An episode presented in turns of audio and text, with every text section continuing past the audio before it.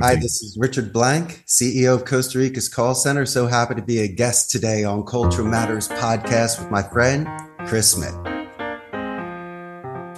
When you're developing your international business, one thing is often forgotten: cultural differences. The Culture Matters International Business Podcast does exactly that. Focus on international business and cultural differences.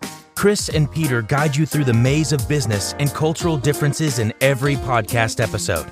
Get the global perspective here at the Culture Matters International Business Podcast. Hi, Richard. Good morning or good afternoon or good evening. I don't really know where you are. I see an interesting background, which we will talk about in a moment as well. So why don't you give us a bit of an introduction about yourself? Who are you? Where are you from? And where are you now? That's also interesting. And then also, if you can, give us a bit of your cultural frame of reference. And the cultural frame of reference is more so something that you have as an international experience. That kind of thing. Of course. Go ahead. Chris, I can't thank you enough for being a guest here today. Your audience is amazing. I got a lot of stories to tell, and it really all begins in Northeast Philadelphia. I was born in the United States and I really loved Spanish. I didn't follow in certain footsteps in my family of Harvard Law or Columbia Business School or Washington and Lee. I was more of a free language spirit. So I was a language major at Arizona. And at 27 years old, I had the opportunity to move to Costa Rica in Central America. And I've been here for the past 23 years. I learned the industry from the inside out, working at my friend's center. And 15 years ago, I started my own business. So I am the CEO of Costa Rica's Call Center and also has the largest pinball collection in Central America for my agents and myself. Okay. All right. So you were born in Philadelphia in the U.S. You, as an American, you had do you have a knack for languages, or is it just interest? A little bit of both. I saw positive reinforcement. And then if all the world's a stage, you can almost practice it in dedicated practice outside the classroom and without study, because there's a certain pastimes you have or interests where you got to go find a boat or get in a plane or have something to plug in. But when you speak a second language, like yourself, who speaks multiple languages, I know, it opens many doors. And I think the world becomes a little bit more colorful. It becomes more of a painting than a print, in a sense. You become more engaged. Entonces, podemos continuar en español si quieres. Como quieras. Solamente hablo dos idiomas, inglés y español. Si vas a darme alemán o francés, será imposible para mí. Okay. No, not to worry. Let's just continue in English. That's the easiest one. So, Costa Rica. I have a few questions about this because I did read your bio, evidently, as you started explaining. And at 27, what gives you the idea? Okay, first of all, why Spanish and why not French, for instance, or Italian, or and then why Costa Rica? Why Central America? Why not South America? Why not Colombia?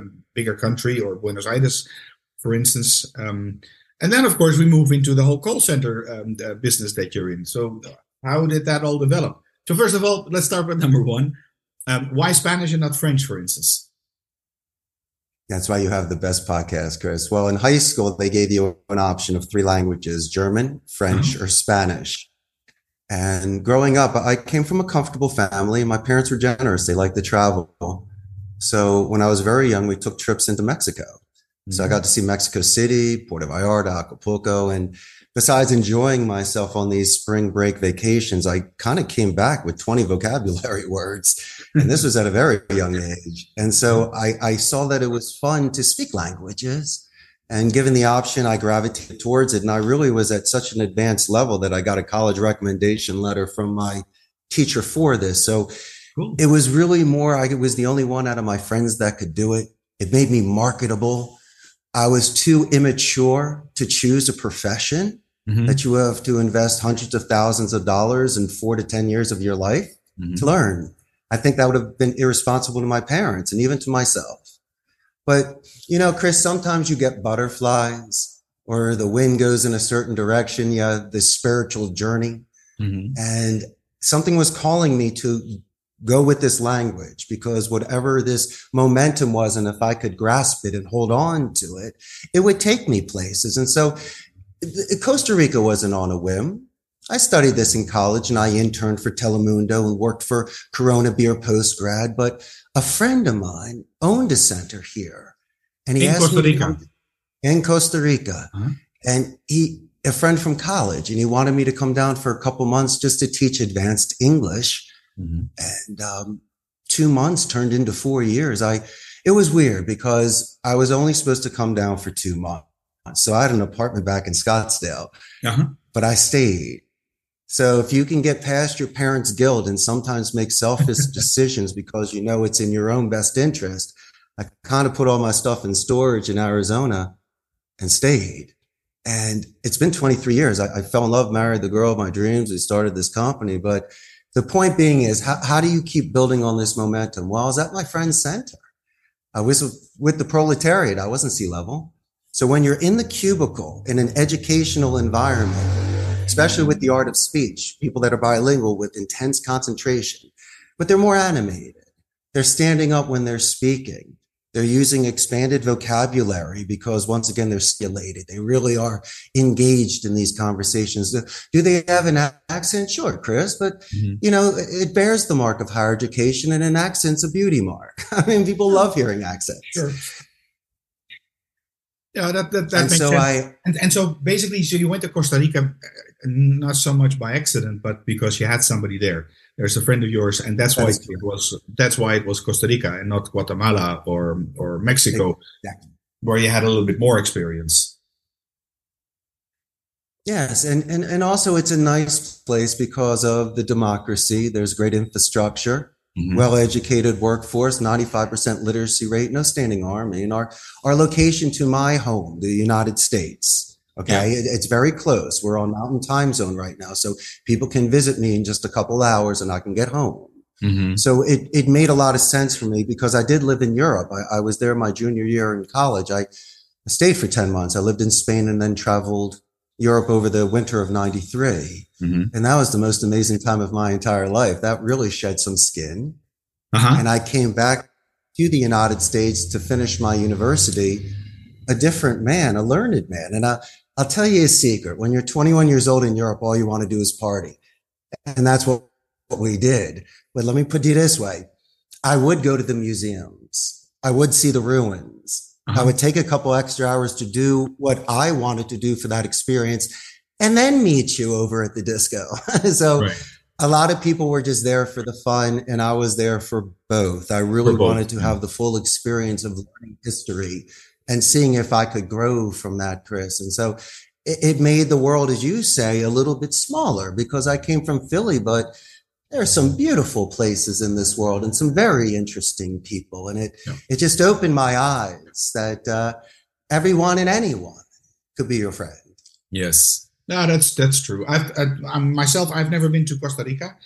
I've been to Guatemala many times. That's the country I know best in Latin America, if you want. I've been to Chile, to Buenos Aires, to Colombia, to other Caracas, and so I know more or less the area pretty well. And you're in the capital, San Jose? The call center is. I live outside the city, but yes, we're right here. It's very flexible for the agents. We're in a place called Barrio Aranjuez, which is right by universities and the third largest hospital, Calderon Guardia. So, unlike the office parks, the free trade zones, industrial zones, my call center, which can hold 300 seats, is centrally located. So the agents can walk here or just have a couple minute drive to get here. So the convenience is incredible for them. I can imagine. Just for my curiosity, because the reason I like Guatemala or the city or Antigua, which is next to the capital, the former capital, is the climate. The climate is fantastic. It's the Guatemala, or the city is called the city or the country of eternal spring. Is San Jose, is that on an altitude or is that at sea level? Well, we're up here in the mountains in the middle of the country, but in a valley. But it's interesting because if you can get to the top of some of these peaks, you can see the ocean on one of the sides. But Guatemala, been there so many times, even Tikal, where you got to see the old ruins, and they only excavated about 20% of it. But what a spiritual country. Yeah. I had a wonderful time there. Mm-hmm. Yeah, me too. I like the fact that the country is compact enough. I mean, I'm a Dutchman coming from the Netherlands. The country, Guatemala, is 3 times the size of the Netherlands, and it's overseeable. Indeed, you can. The climate is ideal. You can go to the tropics anytime you want in a 3-hour drive. You're at the beach. You know, those kind of things. It's the only thing that I still find difficult to wrap my head around is the danger, the potential violence, danger. How's that situation in Costa Rica for you? Well, I know that I'm a guest here. I don't walk around at 3 a.m. licking my thumb and counting $100 bills in Boys Town. I mean, that's where you know you're going to get in trouble. Yes. And if you're looking for trouble, you're going to find trouble. And so as long as you are not loud and obnoxious and you use your own customs to a place that are not accustomed to you asking for things. I've seen that having patience assists you, A, because maybe a language barrier, B, because you don't know the protocol, and C, you don't want to make a fool of yourself. Mm-hmm. And I've seen, as they say, certain cultures with expectations demonstrate that they're not home and they're in another country. But even though, I mean, you stick out. I mean, you stick out. Everybody sees that you're the first guess they will make is that you're a gringo, you're American. That's sure. When they look at my face, they see the same. They see, first of all, they see a bag of money. And second, they see that you're not from there. And they're utterly surprised if you actually are able to speak the language. So, but you do stick out. We're talking about what we see on the outside. And of course, I could be referred to as a gringo, but I like to see myself as an extranjero. You know, I'm a foreigner. You want to classify me as gringo? Fine. There's same message, different delivery. I can classify myself other ways, which are legitimate. Mm-hmm. And then also I'm speaking your language. So once again, it goes from the surface into depth. Yeah. The second way, I'm readjusting the tones with you. True. The third thing, being here for decades. Knowing your culture, marrying somebody in your culture, getting a job and paying money back. How much more depth do you need from me to the point of where I have more depth in your country than you do? Yeah. All you did was you were born here. I'm the one who seems to be more active, more engaged. I know more of your fruit, traveled more of your country. So if you want to size me up, that's fine. You had a home court advantage, but guess what, Chris? I just lapped you 3 times. Yeah. And so I do it in a very respectful way, letting you know that I have such an interest of where I'm at that please don't prejudge me on the other people, that not take the time to do their due diligence and be prepared to properly visit and partake in your culture. And so those are the sort of things. It's not their fault. They just had 99 bad experiences before Chris and Richard showed up. I mean, that's the only difference. Okay. So tell us, Richard, how did you end up in doing call centers? That's not an obvious thing. And I also don't think it's obvious to do this in Costa Rica. No, it is not. And in fact, I fell into it. No one ever grows up saying, hey, Mama, I want to be a CEO of a call center, let alone a telemarketer. Usually when you're growing up, your mom screams and says how much they hate telemarketers. And so what did I see? I saw areas in which came easy to me, almost like a musician that can just play from hearing the music. Mm-hmm. I realized this, my friend. I couldn't do the IT side. You can hire specialists, CTOs. Accounting, that's a chore. So when you get large, you need assistance. Mm-hmm. Same with human resources. Same with attorneys. Mm-hmm. And so if my Richard trunk of tree could get some branches and roots, there's a very good chance we could be stable here. And so I know my strengths, and it's phonetics. It's onboarding. I like rhetoric. I like structure and discipline. I can really enhance skills. And I've been able to surround myself with people that have been with me over a decade that believed in me. And it wasn't because I was a fast talker and flashed cash. Actually, no. I can explain to you how I even ramped up my company. It's the people that saw the vigor, the fact that I used to come to work on time. I don't dress like this all day, every day. I'm doing it for you and your audience. But the fact that I would let them know, I would praise them in public, and I would give them some Philly guilt in private, but not the kind of thing to knock you down. Mm-hmm. It's more of like a Mr. Miyagi, Daniel-san bending, but not to break. Mm-hmm. And since I know this craft and I just don't write checks, anybody that comes into the business process outsourcing industry, especially a telemarketer or someone that uses the phone, they can gauge me. They can judge my skills depending on how aggressive they want to be. I may or may not agree to that mm-hmm. situation. But point being is they'll realize I know how to wield a sword. And I guess a testament of time is a track record. And the market speaks. But you have to start somewhere, and then you do not have a track record yet. So look at the bricks behind me. We're sitting on 300 seats. And so I really become even more humble when time goes on, and all I want to do is pay it forward.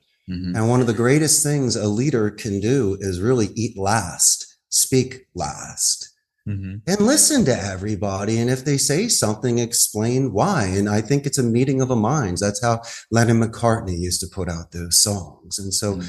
the only way to build on somebody's skills is to allow them to do this. That's what a leader does. And a lot of these people gravitate towards that and give me the extra, not the overtime or asking for more money. No, the people that come to my office, knock on the door and have a suggestion. Who really does that? The people that want to run their own companies one day. Mm-hmm. They're just using my medium to practice their moves. So when it's their own time, Chris, they'll be ready. Did you say you have 300 people behind you or 300 people working for you? I have a 300-seat center. We're about 150. And when COVID hit, I sent the majority of the people home. So we have about 20% on site. Most are hybrid now. Okay. All right. That makes sense as well. And are they all Costa Ricans? Yes, they are. But there are some people with legal paperwork, uh-huh. which we can hire. And a lot of the people have served in the military that have dual citizenship that come back. And all right. those are always my favorites. Okay, I understand. If you look at the Costa Rican side and look at the American side in terms of culture or cultural differences, then it's not an obvious thing to do for a native Costa Rican who might be bilingual to actually go to the boss and say, listen, boss, I have a suggestion. Maybe you can do this or this and this better. That's not a natural or native thing to do, I presume. In their environment. You're talking about culture matters and its globalization and everyone needs to work with one another. Well, then allow me to bring my Rocky Philadelphia skills into Costa Rica with your Pasé Pura Vida way. We could mix it together and do a very nice fifth gear sort of way to get in there compared to grinding second. And it's just... it's very easy. They have the will to make these calls. They have the experience. Amazon is here. All the large centers are here. They're bilingual. They want a return on investment. Mm-hmm. That's great. The only thing is some people taught them to try to push their way for an appointment or compromise their ethics.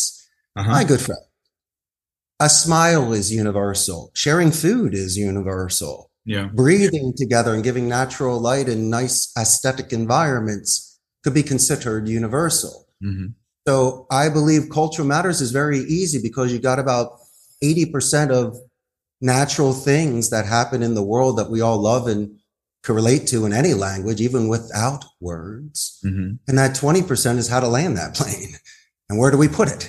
Yeah. And so what I try to do is to give people the most comfortable environment where it's non-threatening. Fear is just because they think they're going to get in trouble with the cops, with the teacher, or with a boss. Yeah. Well, that's you. It's not me. And we were young ones. We sat in your shoes. We know what it's like to have fun in your 20s. But then again, there's a responsibility and accountability to me and to the client. And also, if you can't crack this level, Chris, how are you going to get to the next level? And these are the sort of real conversations I have with people because I see their potential. Not just calling you champ on a Wednesday, Chris. No, last Tuesday, when you spoke to Mrs. Jones, you sold 44 boxes. Mm-hmm. That call was incredible. You got past the secretary. You did a military alphabet. You did 5 positive escalations telling you how great everyone's at her company. And then they asked to speak to me to say how great you were. I go, of course I'm buying you pizza. And now you're the man. Mm-hmm. And so these are the sort of things that people tell me they never got before. Sincerely, that is. I understand. Or an owner gets to know their name on the first day. But how about this, buddy? Prior to their training class, I will put them in my arcade. They'll play pinball and Pac-Man and air hockey with all the other agents in the class, the brand new kids, and myself. Why? So we play together. So it reduces any sort of Monday morning, I can't believe I'm in a new job training class stress. No. Dessert first. Let's play. Let's laugh. Let's make some friends. And so when you're in the room, you've gone from a 10 to a 2, and you've expanded that 8 forward. Mm-hmm. So now instead of absorbing, now you're raising hands and contributing because all your buddies there are motivating you. And so I start strong. Mm-hmm. That's where we begin. I don't need to build up that confidence. Let's go for it. And let's have you stand up and practice public speaking that day. Maybe we'll adjust some of your vocabulary because you're coming in with bad habits, using the word help instead of assist, guide, and lend a hand. Those sort of adjustments I'd be making with the agents so I can make them stronger and give them more self-confidence, letting them know vocabulary packs a punch. They see it. After these 20 plus years that you've been there in this business, there in Costa Rica and in the business of telemarketing and call centers, is there still a challenge, or what is your challenge? I guess consistency, since there's a lot of options here. There's a natural attrition. They're known as jumpers. Mm-hmm. People that are highly marketable, you want to hire them, perfect English and skill sets. But we compete, especially as I mentioned, Amazon and other companies such as Teleperformance, Convergys, Concentrics. Mm-hmm. What separates me from others? Well, I give you your dignity here by at least knowing your name. Maybe I'll lose you because of a scheduling conflict, or it's closer to your home, or a best friend works there. Who knows? Mm-hmm. But I tell you what, you're not going to leave because of a walk of shame or I deface you. So my challenge is that sort of thing where we start strong. Why can't we end strong? I'm not at the first job I ever had back in Philadelphia. I spread my wings and moved on. But while I was there, I completed the circle. You hooked me up. I'm going to hook it back. We're going to make nice. So if we bump into each other at the mall, we're cool. And in the beginning, I took it personal because I put so much out there. But now it's the price you pay. Hmm. I can live with the honor and not have a heavy heart, knowing that if someone walked with me, regardless of the outcome, while they were with me, I did the best I could with them and encouraged them and knew their name. It must have been something on their end, Chris. And it's not any sort of culture. It's something personal where they couldn't come to me, look me in the eyes and say, hey, it was great working with you for 2 years. I just don't want to pull a space ghost and disappear. Right. Okay. And I respect the person more that comes to me, sits down, has a coffee, and we just talk about their next step in their life or their promotion, or they finish their studies, Chris, and they're using their psychology degree to get a job here, or they're going to travel to the United States, and they're going to move on. And it's a beautiful time that we had together. And we'll always talk about it. And so you will always capture that moment with them, and they'll let me know I'm the best boss ever, and I'll thank them. And then, we move on from there. And that's wicked cool. Then you made it. Okay. Well, that's good to hear. That's nice. Is there, I was going to ask you, what are you going to do when you grow up? In other words, what's the next step for you then? I love how you asked that question, because let's go backwards. I'm going to be writing children's books. I'm going to be going backwards. Or something like that. Yeah. Yeah. It's going to involve Mini-Golf and Rube Goldberg experiments. So it's going to be a lot of fun. Okay, great. I want to talk about something totally different. It has nothing to do with your business, but I guess it's your hobby. And then this is when I look behind you. I see a jukebox and a candy dispenser or something like that. Candy machine. Correct, yes. Uh-huh. So there's a hobby that you are in pinball machines and jukeboxes, and you have the biggest collection in Costa Rica or in Latin America, or maybe even the whole of America. I can't wait to meet the other collectors. Right behind me here is a beautiful 1961 Ricola Regis. Wow. Here is an antique private stash candy machine. One man's trash is another man's treasure, Chris. And I tell you, growing up in the 70s and 80s, the greatest thing you could do is have $5 and be in an arcade. Mm-hmm. Pinball was the more difficult game for me, and it was expensive. Uh-huh. And since I have disposable income, obviously you see where I spend my money, almost like Tom Hanks in Big. He was growing up, but still a child. He buys all this stuff. Yeah. Well, I love treasure hunting. I'll drive a couple hours and I'll have a guy with me with a truck to go exploring old jukeboxes or, as I mentioned, pinball machines or retro arcade machines. So I bring them back to the center. I restore them. I don't sell them. Or you have somebody else do this for you. Oh, of course. I have experts that have worked at the arcades. These are old school electricians. They know which parts I need to order from the United States, and they can put extra special things on it. And I learn. I'm an apprentice. I'm not there to bother them. I'm there to learn what to do if they're not around and the machine's not working. And so they're very delicate. They're extremely high maintenance. But if you can get a classic machine playing and you got the old marquee, and if you get a real old machine with the wheel, and you look at the play field, and sometimes before in the 70s and beforehand, it used to be painted wood, so you can sometimes see the cracks in it. I mean, you can really feel it. And I try to hold back my excitement, but it's impossible for me when I see a beauty. I'll talk to the machines. I'll tell them how pretty they are. It's amazing. Listen, I'm a sucker for an old pinball machine. And so here's the thing. These owners, they've been family heirlooms. They've been passed down from grandpa's house, just never played, or one button didn't work, so they never played it. So my expert looks at it, knows the price. We get it, but they know it's going to a great home. That's why they're willing to sell it to me. They always tell me they get 50 phone calls, but I'm the guy that closed them. It's only because I got excited because I keep telling her how pretty she is and she has to come home with me. But, yeah, it's fun. And the agents, the machines are older than they are. So instead of having a cigarette or being on Instagram or Facebook, just zoning out in the corner by themselves, I'm incorporating them into something of my culture, growing up in Philadelphia at the arcades in the 70s and 80s, so they can do hand-eye coordination, let-off steam, recharge battery. Are they? Is this your office? Are we talking? You're in your office at this moment?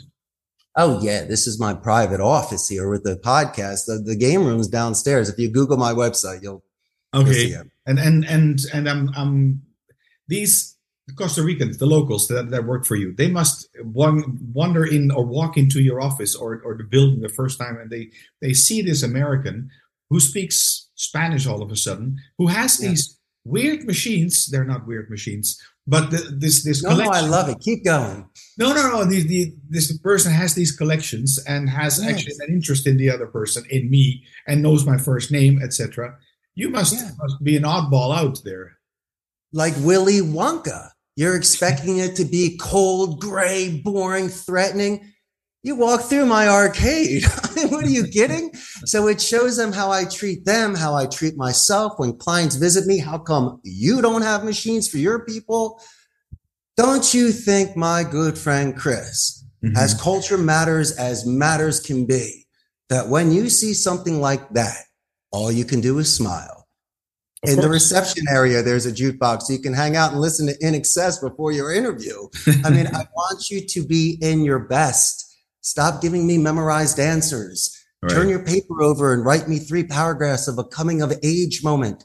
Tell me a time you beat up a bully, saved a kitten. Show me some depth. So when it's a rainy Wednesday, we know what to do, because Chris, cultural matters. Yeah, there are things outside the office that are affecting your performance today. And I can't pry, and I don't know how much you'd like to disclose, but how can I recharge your battery so you can keep a stable job, pay your bills, and then go leave the office and confront any sort of challenges that you have? With a smile on your face, indeed. Or at least with a strong back and chest out attitude. At least to be able to take some shots if that's what needs to be done. Yeah. It's good stuff. It's good stuff, Richard. Thank you very much. I am looking at the clock at the time in the recording as we do.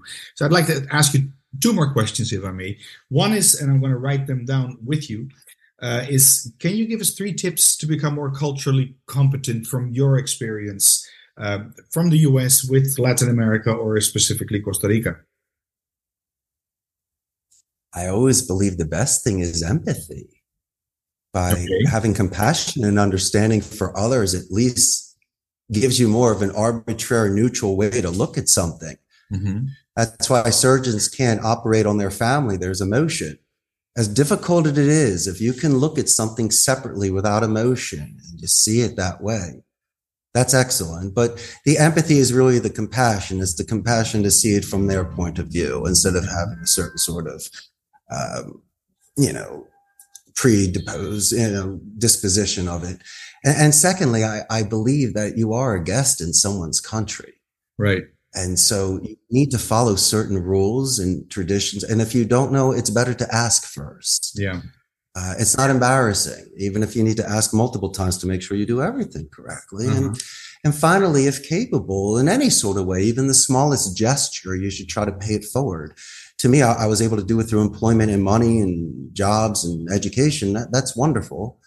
But if even opening a door for somebody or giving a nice tip to a waiter that was really nice and gave you suggestions, mm-hmm. or maybe you see a traveler and you walk up to them and make a suggestion of something that you saw.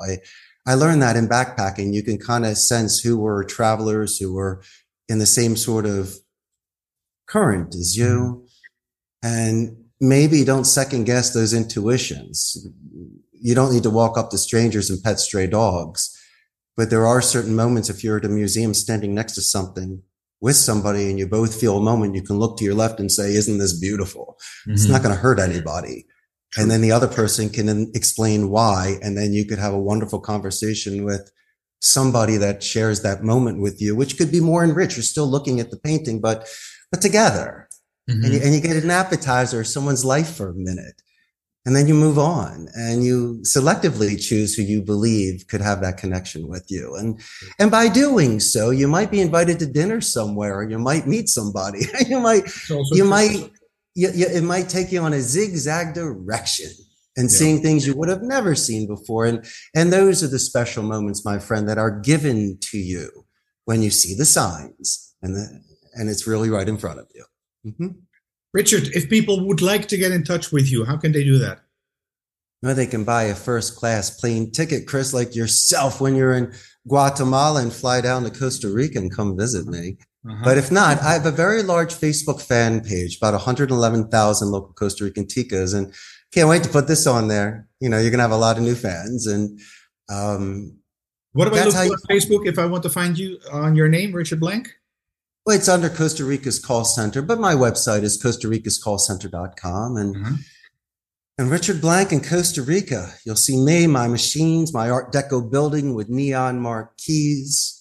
Looks like an old 1920s theater. I'm into Broadway font and stuff like that. Wear spat shoes, the whole shebang. Uh-huh. Excellent. Sounds good. It seems like you're maybe born in the wrong era, the wrong period. Could be true. The beauty it is, I was true to my 18-year-old self where I decided to triple down on my life. It's almost a poet's life.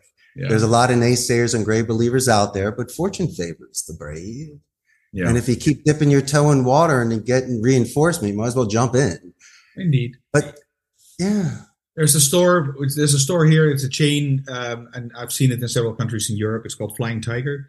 And they sell little booklets and little thingies and stuff, whatever. It's all the stuff that you don't need, but it's still fun to look at or to have maybe. And they have a poster on the wall, which I like to live by. And it says, "Don't grow up. It's a trap." And I like that slogan. And sometimes my youngest daughter says, "Yeah, Dad, you are my father. Basically, you're just a child with a wallet and a driver's license." And I like that approach, and I see some reflections of that in your attitude as well. Chris, I got to share a story with you. I love Amsterdam. We have one minute left, Richard. Just want to let you know I've been to Amsterdam multiple times, but it wasn't just Amsterdam. I had a friend that took me to Emmen so I could see the zoo outside the city. Take that train back and forth. That's the Richard. And then I came back to Amsterdam. So I'm just letting you know there are things outside. Absolutely. Those evenings that you can see. Absolutely. All right. I'd like to thank you very much for coming on the show. And I'm sure we'll be in touch in the future. Thank you so much, Chris. I had a great time. Thanks. Overlooking cultural differences when you're developing your business internationally can be the biggest mistake you can make. Let Chris and Peter help you avoid those mistakes. Get in touch now. Go to culturematters.com.